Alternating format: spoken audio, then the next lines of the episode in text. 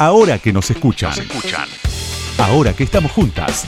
Ahora que sí nos ven. Con Ingrid Beck. Combinando mi política feminista radical con mi necesidad de escribir, decidí desde buen principio que lo que quería era hacer libros que pudieran leerse y entenderse más allá de las fronteras de clase. En aquel entonces las teóricas feministas lidiábamos con el problema del público. ¿A quién pretendíamos llegar con nuestro trabajo? Llegar a un público más amplio obligaba a escribir una obra clara y concisa, al alcance de lectores que no habían estudiado en la universidad y que ni siquiera habían acabado el instituto. Imaginando a mi madre como mi público ideal, la lectora a quien más anhelaba convertir al pensamiento feminista, cultivé una escritura que resultara comprensible a lectores de diversos trasfondos de clase. Acabar de escribir ¿Acaso no soy yo una mujer? Y diez años después, cerca de cumplir los treinta, ver cómo se publicaba supuso la culminación de mi propia lucha por la autorrealización, por ser una mujer libre e independiente. Cuando acudí a mi primera clase de estudios femeninos, impartida por la escritora blanca Tilly Olson, y la escuché hablar acerca del mundo de las mujeres que se esforzaban por conciliar el trabajo con la maternidad, mujeres a menudo cautivas de la dominación masculina, lloré con ella. Leímos su obra fundamental, I Stand Here Ironing, y empecé a ver a mi madre y a mujeres como ella, criadas en la década de 1950, bajo una nueva luz. Mi madre se casó muy joven, sin siquiera haber cumplido los 20 años. Fue madre joven, y aunque nunca se consideró una defensora de las mujeres, había experimentado el dolor de la dominación sexista, lo que la había llevado a alentar a todas sus hijas, las seis, estudiar para que en el futuro pudiéramos ser capaces de cubrir nuestras necesidades materiales y económicas sin depender de ningún hombre. Claro que encontraríamos un marido, pero antes teníamos que aprender a sobrevivir por nosotras mismas. Mi madre, cautiva de las cadenas del patriarcado, nos expolió a liberarnos. Más que ningún otro libro que haya escrito, mi relación con mi madre dio forma al texto ¿Acaso no soy yo una mujer? y fue toda una inspiración para mí. Escrita en un momento en el que el movimiento feminista contemporáneo se hallaba aún en su juventud, cuando también yo era joven, esta obra temprana tiene muchos defectos e imperfecciones, pero continúa funcionando como un potente catalizador para los lectores y las lectoras que desean indagar en las raíces del feminismo y las mujeres negras.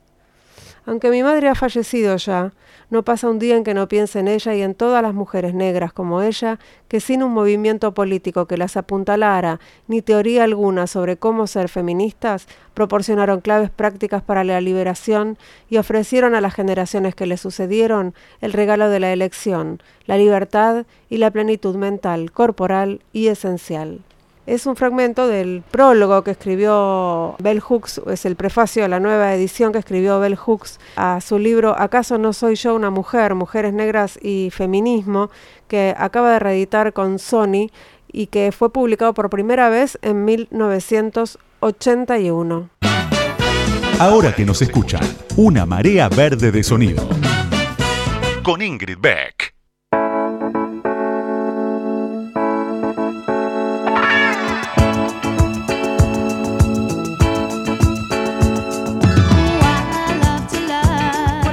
Buenas noches, bienvenidas, bienvenidos, bienvenides a este nuevo episodio pandémico en la segunda, tercera ola. Anda a saber en cuál ola estamos ahora surfeando.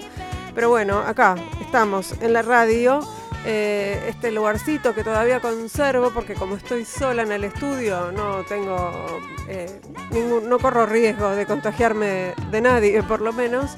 Así que me vengo al estudio, lo tengo acá detrás del vidrio a, Lucas Rodríguez Perea, el operador. Detrás del otro vidrio está Mariana Boca, así que estamos todos, cada uno en su cubículo, sin contacto, pero por lo menos nos sentimos un poco más cerca.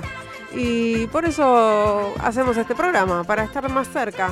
Y por eso, para estar más cerca de los temas que pasan y para visibilizar y reconocer el trabajo de muchas mujeres ese ahora que sí nos ven también funciona acá, que es que nos escuchan, pero cuando nos escuchan es inevitable que nos vean, ¿no?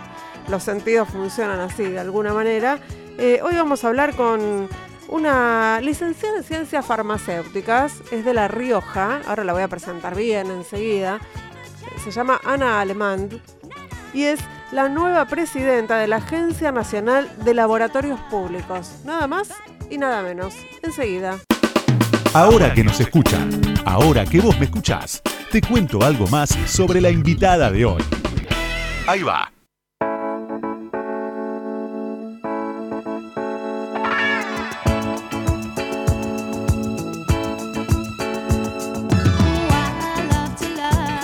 Como les adelanté hace instantes nada más, estamos ya en comunicación con Ana Alemán, que es licenciada en ciencias farmacéuticas y que fue designada hace muy poquitos días como la nueva presidenta de la Agencia Nacional de Laboratorios Públicos, que es un organismo que eh, un organismo descentralizado que eh, está bajo la órbita de la Secretaría de Acceso a la Salud del Ministerio de Salud de la Nación. El objetivo de la Agencia Nacional de Laboratorios Públicos es articular y promover la actividad de los laboratorios de producción pública de medicamentos existentes en el país de forma planificada y centralizada por parte del Estado Nacional. Ana, Ana Alemán, es, eh, es docente de la Universidad Nacional de La Rioja y hasta hace poquito también era directora del laboratorio de la universidad. Eh, Ana no tiene redes sociales, así que eh, la, van a poder escuchar acá y, acá. en exclusiva, les diría. Eh, bienvenida, Ana, le manda ahora que nos escuchan. ¿Cómo estás? Buenas noches, Ingrid. Bien, muy bien, acá desembarcando en la agencia, este, muy contenta, muy honrada, porque bueno, es una militancia que viene desde hace mucho tiempo. Eh, yo vengo trabajando para la producción pública de medicamentos prácticamente desde que, desde que me recibí. Eh, soy graduada de la Universidad de La Plata y, bueno, y ahí en un sótano, eh, con unos profes que eran unos genios, este, empezó a, como a germinar esta semilla ¿no? de, la, producción pública. la producción pública de medicamentos y de, y de digamos, siempre fue algo absolutamente eh, fundamental eh, para los estados, para los países, para las naciones, pero nunca imaginamos la importancia que iba a cobrar eh, en días como estos, ¿no? Y sí, tal cual, porque bueno, el medicamento todos sabemos que no, no es, un bien social, o sea, no puede ser entendido como una mercancía. Entonces, desde ese, bajo esa premisa, la producción pública de medicamentos hace a la soberanía en, medicamentos. Y, bueno, y, en este contexto de pandemia, em, hablar de soberanía en medicamentos, hablar de, bien social, de accesibilidad, es eh, realmente eh, ha sido central, ¿no? Entonces, eh, la producción pública de medicamentos ha tomado una relevancia, quizás se ha visibilizado un poco más, así que bueno, esto esto es lo que ha pasado. Si te parece, vamos a escuchar juntas la noticia del, de tu nombramiento eh, y en, en la un LAR TV y charlamos un poco sobre qué vas a hacer ahí. Dale. Bueno, comenzamos a contar las noticias de la semana y en primer lugar vamos a hablar de alguien que pasó de la UNLAR a la Agencia Nacional de Laboratorios Públicos, que es nuestra farmacéutica Ana Lía Aleman, a quien por supuesto felicitamos y logramos un exitoso futuro. Hasta el momento era la directora del laboratorio de la UNLAR y ahora pasará a ser, bueno, parte del directorio. Y bueno, a destacar es que es la primera mujer en ocupar este cargo desde el año 2014 en que se creó esta agencia de laboratorios que va a tener a su cargo alrededor de 30 laboratorios públicos que hay dependientes de nación, de provincia y también de universidades nacionales. Bueno, ahí se, desprenden un montón de cosas para hablar eh, de, esta, de esta noticia. Una tiene que ver con el Launlar, ¿no? que es una universidad maravillosa. Tuve el gusto de, conocerla hace unos años cuando estuve en La Rioja. Eh, el campus es hermoso, el lugar eh, y además la producción de conocimiento que hay ahí es, muy interesante. ¿cómo, ¿Cómo recalaste vos allí? Bueno, sí, la verdad que la UNLAR es, mi casa, ¿no? Y, bueno, yo hace prácticamente 25 años que, me trasladé a La Rioja, yo en realidad nací en Lincoln, provincia de Buenos Aires, estudié en La Plata, y, bueno, y, con un proyecto de, familia este, nos, fuimos a, nos fuimos a La Rioja, eh, básicamente por el trabajo de mi marido, ¿no? que era el que tenía su, su este, sus cosas como más ordenadas hasta ese momento. Y bueno, y entonces eh, yo empecé a trabajar, eh, empecé a desarrollar en, distintos, en distintas áreas de la profesión. Y, bueno, hasta que fui haciendo mi camino como docente en la universidad y en la carrera de farmacia, que bueno, eh, está, en la, está en la UNLAR hace bastantes años también, y, bueno, y así empezó mi recorrido en, la UNI. Y, después nació el proyecto en el 2011, este, se promulgó una ley de, que declara de interés la producción pública de medicamentos. Em, y ahí eh, la universidad empezó a trabajar, desde la carrera se empezó a trabajar en, la creación de este espacio que era el laboratorio, como un, como un, espacio académico, un espacio de, transferencia, de vinculación. Esa es una característica muy particular de la Universidad Nacional de La Rioja, o sea, la vinculación que tiene con el territorio. Y bueno, y ahí empezamos a trabajar un poco ad honorem, con comisiones ad hoc desde la carrera, eh, en, armar todo, todo el proyecto. Y, bueno, y después eh, fue, se fueron sucediendo las, las cosas y, quedé como, como la, directora, la directora del laboratorio. Y, bueno, y ahí he desempeñado mi, mi, rol, pero sin perder, o sea, mi lado docente, digamos, lo, lo más significativo de, mi paso por, por toda el UNLAR es esta, esta característica, esta vocación, esta militancia docente, ¿no? Eh, Ana, y, ahí en, esa, en, esa noticia estás en un lugar donde hay bocinas. Se escucha. igual está bien, estamos todos con las ventanas abiertas, yo también, así que vamos a escuchar seguramente bocinazos también, también acá, no hay problema. Eh, Em, pero lo, lo, digo para que se sepa que estamos en espacios abiertos, para que me parece que tiene que ver también con el momento que estamos pasando. Exacto. Em, no, pensaba también que en la información que daban en la, en la televisión, ahí en el, canal de la UNLAR, eh, decían, destacaban que sos la primera mujer en estar a cargo de, de, la agencia y pensaba, bueno, eh, qué, qué novedoso también eso, ¿no? En algún momento no habrá, no habrá quizás que destacar que haya una mujer al frente de un organismo, pero hoy es, es, muy necesario de destacar. ¿Vos eh, pensás que, está bueno que se visibilice, que, se trata de una mujer? Sí, sí, la verdad que, mm, la agencia se creó por ley, por la ley 27113 en el 2014 y bueno, y han sido siempre presidentes, ¿no? Eh, entonces, eh, ocupar este lugar Em, como mujer eh, y, con toda esa connotación, con lo que eso trae, bueno, que venimos a, cómo venimos a, gestionar las mujeres, los lugares que venimos a, ocupar y, cómo hoy se pueden visibilizar. Quizás antes em, no, gozábamos de, estas, de estas oportunidades, ¿no? Eh, y no gozábamos de de esto de, hacer mención a ser la mujer, la primer mujer presidenta.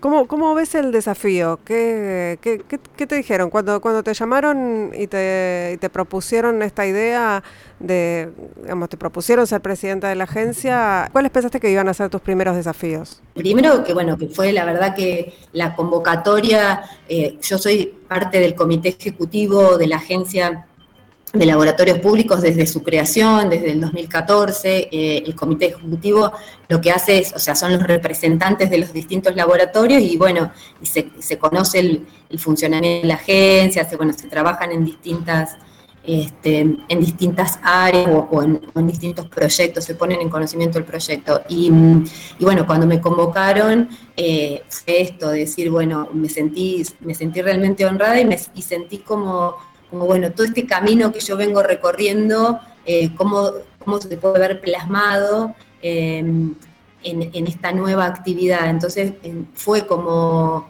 realmente eh, sorprendente, halagador, y, bueno, y como una gran oportunidad también, em, básicamente desde, donde vengo, ¿no? Que, uno viene del interior y no, no, no por subestimarlo ni, ni por victimizarse, al contrario, por traer y poner en, este lugar y, en estos ámbitos otra mirada, eh, esta cultura que traemos, que tenemos que, otras vivencias más que nada, ¿no? Las vivencias del interior, y que casualmente los otros días la charlaba con mi mamá, que le digo, hace un montón que bueno, que no estaba en Buenos Aires y como el tiempo se me pasa muy rápido, entonces la percepción del tiempo acá es diferente. Entonces yo creo que mi gran desafío hoy en la agencia es eso, es venir a, poner esa voz del interior, esa, esa, mirada, esa percepción de las cosas desde otro lugar. También en esto de, de mujer, que nosotros como mujeres tenemos también un manejo muy holístico de las cosas, eh, porque bueno, porque manejamos los chicos, la casa, el trabajo, eh, eh ¿no? cumplir con un montón de requisitos y de, y de creencias a veces que, bueno, que hacen que, nos han potenciado en eso y que creo que eso es una, una, gran virtud que tenemos y, también es algo que, que, en algún punto los hombres admiran de nosotros, cómo, cómo manejamos toda esta circularidad, por decirlo de alguna forma, ¿no?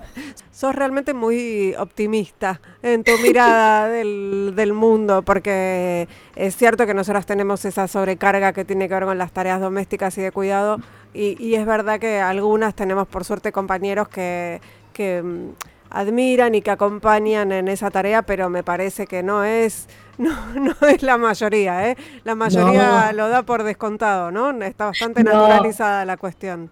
Sí, tal cual. Soy súper optimista. Soy, eh, o sea, si yo, si vos me tenés que, que me preguntás qué me caracteriza, me caracteriza el, el, optimismo. A veces peco de romántica, ¿no? Mm. Pero bueno, la alegría y, creo que, que siempre, siempre se puede, se puede enseñar. Entonces también esa, la, tarea docente es muy importante. Y creo que los compañeros que, también eh, son víctimas de, este sistema, em, quizás no por el, algunos por elección, otros no, no tanto, eh, también hay que, hay, que, hay que meterle tarea docente.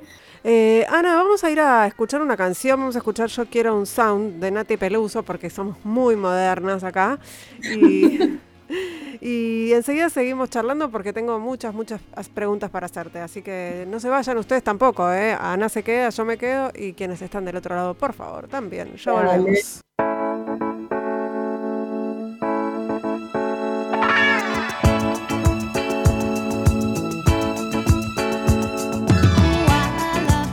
Ahora que nos escuchan. Estamos hablando con Ana Lía Alemán, que es farmacéutica y es eh, recién flamante eh, presidenta de la Agencia Nacional de Laboratorios Públicos. Eh, Ana, quiero abrir este bloque escuchando, escuchándote, escuchando tu experiencia. ¿Cómo contabas la experiencia que te llevó a dedicarte al laboratorio público? ¿Me acompañás y después charlamos? Dale yo no tengo esta pasión por la producción pública de medicamentos por nada, sino porque viví una experiencia muy significativa durante mis años de estudio, en el 95. Yo me gradué en la Universidad Nacional de La Plata y tuvo la inundación de Pergamino, que fue muy grande y fue una catástrofe. Y nosotros, desde la Unidad de Producción Pública de Medicamentos, que era la Cátedra de Farmacotecnia Industrial, estábamos en un sótano, no teníamos nada, hicimos una partida de paracetamol para esa inundación y la satisfacción, lo que sentimos, nos marcó. Qué, historia, qué buena historia eh, esa, ¿no? Que, es como mm, pensaba yo cuando escuchaba este audio que son, por ejemplo, eh, a veces una recuerda, bueno, yo me hice feminista por tal cosa, yo eso, me, dediqué al periodismo por tal otra. A veces son, es una acumulación de situaciones, pero a veces son eh, momentos que te marcan para, para, siempre, ¿no? En este caso fue el, en el tuyo fue el de, el de Pergamino. Tal cual, tal cual, porque bueno, tiene que ver con esto, ¿no? Los aprendizajes significativos. Eh, y, bueno, y en el momento, en el en el contexto que se daba, eh, eh, cuando uno también, en la, edad, ¿no? que el tránsito por la universidad uno también lo marca y, bueno, y, en realidad tiene también que ver con esto, con un poco lo que traemos, ¿no? No sé de, dónde, la impronta, la madera con la que estamos hechos. Y siempre, bueno, mi, mi leitmotiv fue este, cambiar algo. Y sentí que, fue tan significativa que, bueno, sentí que podía hacer algo por el otro, ¿no? Y, que, desde la universidad, de nuestra profesión, eh, con, las herramientas que teníamos, con lo que se podía, eh, había, se podía cambiar una realidad y se podía eh, hacer, generar un acceso, se podía dar respuesta a algo, y creo que, bueno, que eso fue, y, y eso atraviesa en realidad toda mi vida, o sea, todo todo mi, desarrollo ¿no? como, como, persona, como profesional, como mamá, eh, como amiga. Em, entonces creo que eso es, eh, eso es, lo, que, lo que marca mi, un poco mi camino, mi propósito. Em, y bueno, esta es, puntualmente fue, fue increíble porque nos quedábamos hasta cualquier hora en la universidad, eh, poniendo lo mejor de todo, de nosotros. Y bueno, creo que, un poco todos los que militan en la producción pública, los que trabajan en esto, tienen en su corazón esa semilla, ¿no? Que obviamente eh, súper romántica y súper este, super, eh, este, esperanzadora, pero bueno, que, nos encontramos con un montón de, escollos, con un montón de impedimentos, pero, pero que bueno, que, es como el, rumbo que uno va siguiendo esto, ¿no? Permitir este, este, este acceso y garantizar esta soberanía sanitaria en algún punto. Pensaban que eh, no, no todo el mundo piensa en la soberanía sanitaria, no todo el mundo piensa en los medicamentos como un bien social. Eh, acá se instaló el debate muchas veces en la Argentina. Eh, finalmente hubo ley de genéricos gracias al exministro González García, pero fue una política que se eh, digamos, que, retrocedió eh, desde mi punto de vista en el, en el gobierno anterior y que hubo que retomar con mucho esfuerzo, me parece, en, en esta gestión. No sé si estás de acuerdo. Sí, totalmente, sí, estoy totalmente de acuerdo y creo que, que bueno, que lo que tiene, o sea, el gran desafío que, tenemos es, eh, es, es, sostenerlo en el tiempo, porque la producción pública de medicamentos no, o sea, tiene una historia muy, muy fuerte, una impronta muy fuerte que, que, comienza con Ramón Carrillo, un gran sanitarista, un, realmente una figura tan significativa para lo que es la salud pública en la Argentina, eh, cuando se crea la, empresa de medicamentos del Estado, que era el EMESTA. Eh, bueno, em, eh, ahí empieza, se empieza a gestar lo que es la producción pública y, se empieza a tener un poco la visión de lo que, del impacto que puede tener y las soluciones que puede dar. Em, y bueno, me parece que ese es, por eso, como repito, que es el gran desafío. Y que bueno, ahora eh, hay, que poner eh, al servicio de, esta pandemia todo lo que la producción pública puede dar. Y, me parece que es importante rescatar en este punto que esto de la producción pública es, eh, es muy heterogéneo, o sea, hay muchos actores en, esta, en la producción pública de medicamentos y lo, y lo fundamental es establecer estos diálogos interinstitucionales, bueno, como, como venimos haciendo nosotros con el Ministerio de Ciencia y Tecnología, con el Ministerio de Producción. O sea, estas no son, no son cuestiones que se resuelven solos, ¿no? Esto se resuelve en red, se resuelve eh, con mucho diálogo, con, mucha, con, políticas públicas y que a veces no, no, alcanza solo con las políticas públicas o con una decisión política, sino con este, con este consenso y con, esta, con este entendimiento de que, de que nos necesitamos y que necesitamos somos engranajes que tenemos que empezar a interactuar para, para realmente llegar a, a sostenerlo en el tiempo y, que trasciendan las personas. O sea, yo creo que estas, estas cuestiones tienen que trascender a las personas y eso es lo que, ese, ese es realmente el camino bien recorrido, ¿no? Porque hoy, hoy me toca estar a mí, mañana le tocará estar a otro, pero cada eh, ladrillito, cada este, eh, pedacito del camino que, que, se vaya superando va a ser para el, para el, para el realmente para tener un, país diferente, ¿no? Una, una salud pública diferente. Eh, estamos hablando con Ana Alemán, que es la, nueva presidenta de la Agencia Nacional de Laboratorios Públicos. Y, eh, enseguida te voy a preguntar, por supuesto, sobre la producción de, vacunas y de, y de alguna de, medicamentos que tienen que ver con la, con la pandemia. Pero eh, un tema sobre el que estamos también pendientes tiene que ver con la producción pública de misoprostol, que hasta ahora era producida por el Laboratorio Público de Santa Fe y recientemente o, se empezó a producir o se está por empezar a producir en Río Negro. Y, hay ahí una cuestión que tiene que ver, que me gustaría si, nos la podés explicar también, eh, hay una cuestión que tiene que ver con cómo, digamos, cómo es la distribución de, en este caso eh, digo misoprostol porque es un, tema que me interesa en, en, lo, en particular pero que no puede, digamos, hasta hace poquito no se podía distribuir en todo el país, sino que tenían que ser, eh, digamos, compra, compras y ventas entre, entre, entre jurisdicciones, ¿no? Había, porque la autoridad sanitaria nacional todavía no había aprobado, según entiendo, eh, la distribución a nivel nacional. ¿Cómo, cómo es esa, digamos, cómo, es esa cadena? ¿Cómo, cómo, cómo, son esos pasos? Bueno, hoy, hoy el, laboratorio que está produciendo el misoprostol para, eh, es el LIF, que es el laboratorio de Santa Fe. Eh, ese laboratorio tiene, o sea, los laboratorios tienen algunos requisitos eh, de cumplimiento para, para, la distribución y para la habilitación. Este, este laboratorio cumple con todos esos requisitos y a través del de, el programa Remediar, el laboratorio va a proveer al Estado Nacional para que el Estado Nacional, por la mm, aprobación de la ley de, voluntaria, de interrupción voluntaria del embarazo, este, provea, o sea, pueda suministrar a todas las jurisdicciones eh, eh, lo, estipulado por la ley, el misoprostol en este caso. Y eh, bueno, y el laboratorio de Río Negro, que es el Profarse, es un laboratorio que está haciendo sus ensayos para empezar a producirlo y abastecer en su provincia en este sentido hasta que eh, pueda lograr el, eh, digamos, el reconocimiento o la, acreditación nacional de modo que pueda también circular en todo el país. Eso es, eh, eso es un requisito de la autoridad sanitaria y que, bueno, que se van cumplimentando en cuanto a los registros a los registros sanitarios. O sea, cada medicamento que se comercializa en el país está inscrito, está, tiene un registro que se llama el registro de especialidad medicinal y eso hace que garantiza la calidad, la seguridad y la eficacia de ese medicamento y bueno, está regulado por la Agencia Nacional de Medicamentos, Alimentos y Tecnología Médica, que es el ANMAT.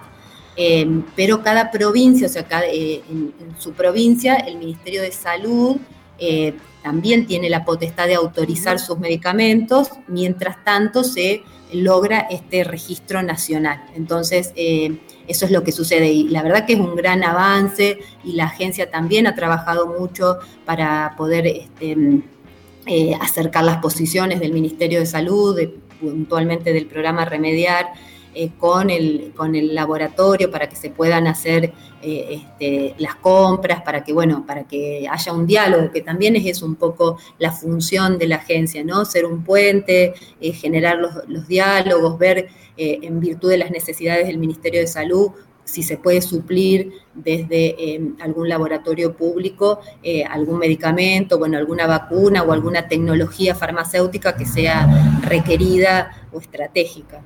Eh, vamos a escuchar un, audio de la televisión española que tiene que ver con la decisión del gobierno norteamericano de eh, apoyar la liberación de las patentes de la vacuna contra el COVID y, nos metemos en ese tema que es de actualidad candente.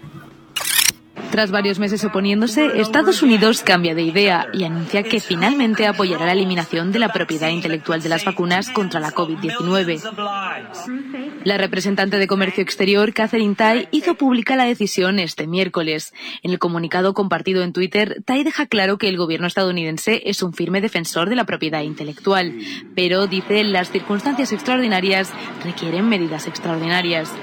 A quien no ha gustado la medida es a las compañías farmacéuticas, que aseguran que esta suspensión de patentes no hará que aumente la producción y que además podría poner trabas a la investigación y al desarrollo de las vacunas. Bueno, casi que eh, la, la, discusión sobre la liberación de las patentes de las vacunas contra el COVID nos muestra con absoluta transparencia cuál es el cuál es el debate público y el, las tensiones entre los laboratorios privados y, las posibilidades de los estados de, esto, ¿no? Y de considerar, en este caso, más que nunca, un bien social, en este caso las vacunas, ¿no? Exacto, sí. Bueno, el tema de las patentes, o sea, las patentes son esos derechos, digamos, que de los que gozan los laboratorios por, una determinada tecnología farmacéutica y en, el, y en este caso eh, la liberación de las patentes tiene que ver con, las, de, las vacunas, no tiene que ver con esto de la salud pública, pero bueno, pero también pone de manifiesto las tensiones que se están generando entre los grandes grupos farmacéuticos, los grandes, los grandes intereses económicos y eh, la realidad que plantea esta pandemia, ¿no? Entonces, em, Eh, esa es un poco la, cuestión que se, se plantea.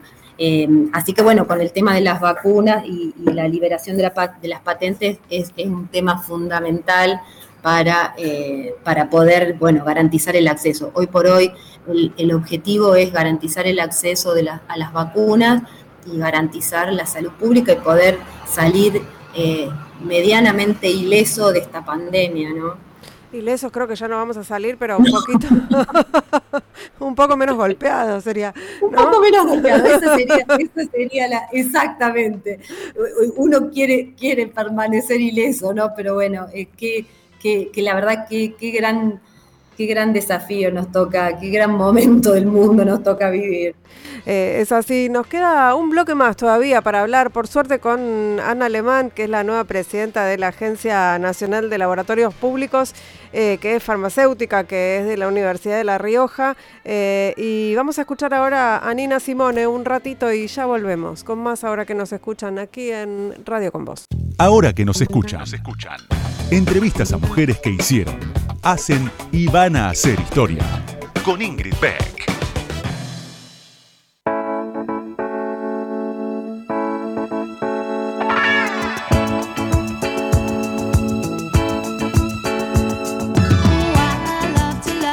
Tercer bloque Ahora que nos escuchan, estamos charlando con Ana Alemán, que es la nueva presidenta de la Agencia Nacional de Laboratorios Públicos, la primera mujer que está a cargo de esta agencia, algo que no es menor.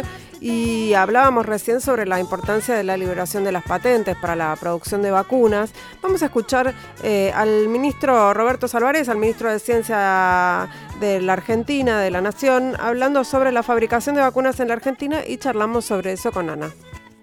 Nosotros tenemos capacidades de fabricación y de hecho Argentina está hoy en día con eh, tres posibilidades de fabricación concreta, no solo alguien que ya está produciendo el antígeno, sino también el caso de Ritmo que inicialmente va a envasar y luego va a poder fabricar el ciclo completo el año que viene con respecto al Sputnik y las nuevas negociaciones con China, con Sinopharm y con la posibilidad de que Synergium empiece a fabricarlo acá en el país. O sea que nosotros tenemos capacidades para poder fabricarlo, pero también teniendo en cuenta que si no hay una transferencia de tecnología, la verdad que tampoco vamos a poder producir todas las dosis para todo el mundo, ¿no? Me refiero a que esto es un esfuerzo que requiere colaboración entre aquellos que liberan las patentes y a su vez aquellos que la van a fabricar. Bueno, eh, un poco de esto hablábamos hace un ratito, ¿no? Y de la, de la importancia, en este caso, de la eh, asociación, por llamarlo de alguna manera, de la articulación público-privada, que no es algo muy habitual, o sí es muy habitual, Ana. Y, no, no, no, o sea, en realidad no es, no es tan habitual eh, o no es tan visiblemente habitual. porque, porque, bueno, porque en realidad si uno se pone a analizar cómo fueron desarrolladas las vacunas, o sea, todas las plataformas fueron, los patrocinios de esa investigación fueron financiados por los estados y luego los privados eh, tomaron esos resultados de la investigación y produjeron las vacunas. Entonces, en ese sentido, siempre hay como una sinergia entre público y privado. Lo que pasa es que a veces no está tan bueno eh, ponerlo en evidencia, ¿no? Em, y, lo que comenta el ministro es tal cual, o sea, y como yo te comentaba hace un ratito, o sea, eh, somos tantos los actores en esto de garantizar la soberanía sanitaria y tiene que haber tanto diálogo y tanta interacción, que es fundamental también este, interaccionar con lo privado, porque a veces, o sea, el Estado tiene también algún, algún límite y, los, laboratorios públicos también tienen alguna limitante, y qué más que es sinergizar, pero, pero bueno, me parece que lo importante es quién comanda esto o cómo se dan esas sinergias para que esto público y privado llegue a, un puerto que realmente garantice esta accesibilidad al medicamento. Nosotros justamente estamos lanzando una convocatoria, un trabajo que se vino haciendo con el Ministerio de Ciencia y Tecnología a través de la agencia de a, través de la agencia IDI, donde se van a, donde se van a, abrir una convocatoria de proyectos para este, para a eh, financiar líneas de producción de vacunas y enfermedades de control estratégico, desarrollo de sueros, antivenenos y antitoxinas, modernización de los laboratorios. Entonces, en virtud, o sea, poner a todo, este, todo el sistema en, eh, digamos, en condiciones, en, como en la línea de largada también para estar preparados para poder producir esta interacción con lo, con lo privado. Yo creo que, es muy importante y que, bueno, y que lo importante también y lo estratégico es definir esas pautas, ¿no? Voy a hacer una pregunta que es, tiene una respuesta que es bastante obvia, pero que me parece que está bien igual que nos la, nos la cuentes. ¿Por qué cuando un laboratorio público produce un medicamento eh, sale tanto más barato que un medicamento que produce y que distribuye un laboratorio privado? Y bueno, hay distintas, hay distintas, distintas cuestiones, digamos, pero que, y es lo que se está trabajando ahora en ver esta, poder poner de manifiesto la transparencia de los, de los precios de los medicamentos. es, una lucha que se viene dando a nivel mundial prácticamente, pero bueno, tiene que ver con, todo el marketing, tiene que ver un poco cómo nos insertamos, en, nos inserta la Big Pharma en, la Matrix para que compremos tal o cual medicamento. Eh, y, los, y acá desde la agencia se están haciendo nosotros la agencia tiene una dirección de investigación estratégica a través de la cual, eh, bueno, se están haciendo encuestas y se está, trabajando fuertemente para poder em, eh, dilucidar y, eh, tener datos concretos de, realmente cuáles son los costos, esta transparencia en los costos de los medicamentos y por qué los públicos son tienen, les alcanza con un, un precio, venderlo con un precio razonable es rentable y no y no a los privados, ¿no? Pero tiene que ver un poco con esto, básicamente con, con, la respuesta obvia, con, es como vos decís, con todo el marketing y todo lo que hay detrás de la industria privada. Sí, además el enfrentamiento, en todo caso, digo, la discusión es con eh, monstruos ¿no? de la industria. No estamos hablando de, vamos, no, es una discusión pequeña con un comerciante cualquiera eh, que tiene un local en la calle Florida. Estamos hablando de los grandes laboratorios, estamos hablando de, uno de los mayores poderes económicos, ¿no? Exacto, exacto, sí, es una, o sea, no, no tenemos que perder de vista que eso, la industria farmacéutica es una industria muy fuerte, eh, eh, mundialmente, o sea, los, fondos que financian eh, la industria farmacéutica son fondos este, muy poderosos, entonces también tiene que ver con eso y, siempre tenemos que, pensar o entender que el medicamento no es, no es neutro, ¿no? no es una tecnología neutra, es, es una herramienta de poder, muy, tiene un poder muy intrínseco, muy grande, o sea, por ejemplo, si nos ponemos a ver en, las cárceles, los que manejan los medicamentos, los que tienen acceso a un medicamento para dormir, tienen mucho poder, porque no, se puede dormir. Eh, quienes manejan un, medicamento para el dolor, cuando uno sufre un dolor y no puede vivir por, y está imposibilitado por el dolor, tiene mucho poder. Entonces tenemos que empezar a, a entender el medicamento desde ese lugar y, bueno, cómo los estados eh, vamos, a, vamos a, apoyar a que esa acceso, o sea, que eso, a, sacar como esos privilegios del que maneja el medicamento, ¿no? Decís la palabra privilegios y, pienso también en, en la situación de las mujeres en el ámbito de la ciencia, de la de la investigación, de las ciencias exactas sobre todo, ¿no? de la tecnología, en esas brechas de acceso que hay para las mujeres en, estos ámbitos y cómo la presencia de mujeres como, como vos, por ejemplo, en espacios de decisión como la Agencia Nacional de Laboratorios Públicos, también funcionan, bueno, hoy tenemos una presidenta del CONICET, funcionan como ejemplos para que más mujeres se puedan piensen que es posible acceder a espacios de decisión en, en, los, en, la ciencia y la tecnología, pero también eh, tiene que ver con eh, las, digamos, los obstáculos que tienen que atravesar las mujeres en esos espacios. ¿no? Digo, la, la, ciencia es un lugar bastante, sobre todo las ciencias exactas, bastante eh, limitante. Y sí, sí, sí, siempre tenemos que estar como demostrando que que no somos mujer florero. este, entonces, si vos te pones a pensar, eh, hay muchísimas mujeres científicas, eh, muy pocas también tienen acceso a lugares estratégicos. Eh, si, nosotros ponemos a, a ver cuántas mujeres hay rectoras en las universidades, cuántas alcanzan a ser rectoras, cuántas están, cuántas por eso que, es un lugar de, decisión, em, cuántas mujeres acceden a determinados espacios como, como estos, estratégicos, ¿no? Eh, cuántas mujeres son directoras de hospitales, eh, ¿no? Y me parece que, lo bueno está, está en esto, ¿no? En que hoy podemos verlo, o sea, hoy eh, tenemos como, como la percepción cambió, ¿no? Entonces podemos ver cuán difícil a veces se nos hace llegar a determinados lugares, no por una cuestión de capacidad ni porque estemos subvalorados, este, que no nos dé la cabeza ni nada, sino porque tenemos que muchas veces demostrar el doble de que podemos. ¿está? Entonces eso eh, tenemos que estar como todo el tiempo em, dando cuentas de que, está, somos aptas, que somos capaces para ocupar el puesto que, se nos, se nos propone o al que aspiramos. ¿Por qué no? ¿Por qué, las mujeres no podemos tener aspiraciones a lugares estratégicos, a lugares de toma de decisiones?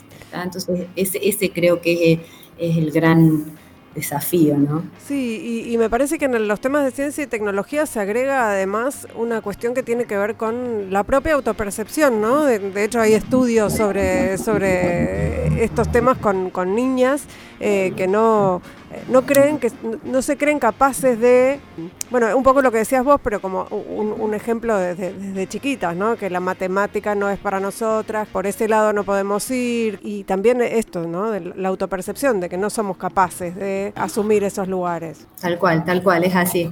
Pero bueno creo que también va cambiando. Yo tengo una hija de, 18 años que, me ayuda un montón y que me hace pensar y, sentir de una manera diferente, ¿no? Que, me ha enseñado muchísimo y, que es un gran desafío también ser, esta, ser como el punto de inflexión generacional, ¿no? Porque nosotras fuimos criadas de otra manera. Yo fui criada un poco también esto, Susanita, y que no porque mi mamá no sea una mujer libre ni, ni que haya ocupado espacios, pero porque también como se va transmitiendo ¿no? esto culturalmente. Y, bueno, y mi hija eh, todo el tiempo me está poniendo, poniendo en jaque, así que me ayudó un montón, me ayudó un montón eh, en eso y la verdad que, me da mucho orgullo y también me, da mucha esperanza, además de que yo soy muy, muy optimista, como vos decís, Ingrid, eh, eh, ver, a las chicas y bueno, mis sobrinas también, viste, y cómo me,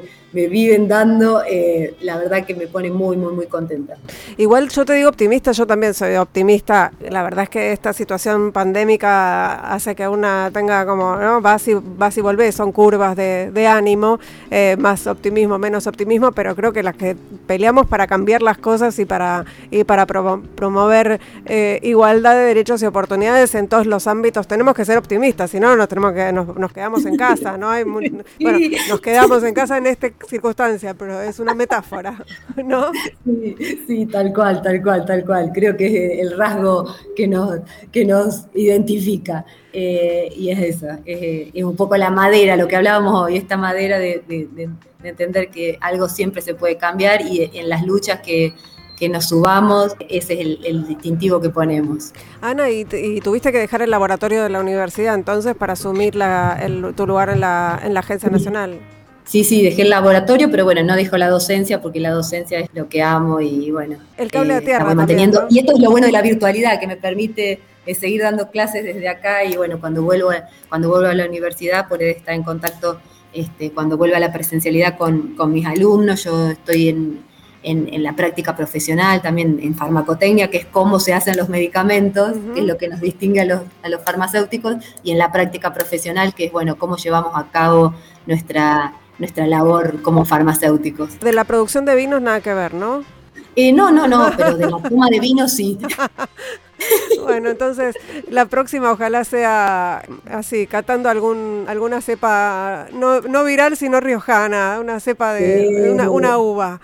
Eh, Totalmente, un, un, vinito riojano y unas aceitunitas riojanas. Y bueno, quiero también agradecerle mucho a Anto. Antonella Sánchez Maltese que nos puso en contacto, que es una compañeraza es un amor y, así que bueno, eh, la verdad que muchas mujeres muy militantes en La Rioja, en una tierra muy militante también y muy, muy efervescente. Así que con buenos vinos y buenas aceitunas y un sol que es increíble. La verdad que el solcito riojano es una belleza, así que los que puedan eh, acercarse y, pisar el, suelo riojano, lo van a agradecer la sugerencia. Sí, sí, lo, tenemos prometido con, con Antonella cuando se pueda, no bien se pueda, eh, allí estaremos. Tómate un poquito de sol y de vino riojano. Muchas gracias, Ana Alemán, por esta, esta charla en, ahora que nos escuchan. Por favor, gracias a vos, Ingrid. La verdad que es un placer estar, estar en la radio. Amo la radio, la radio con vos, siempre la escucho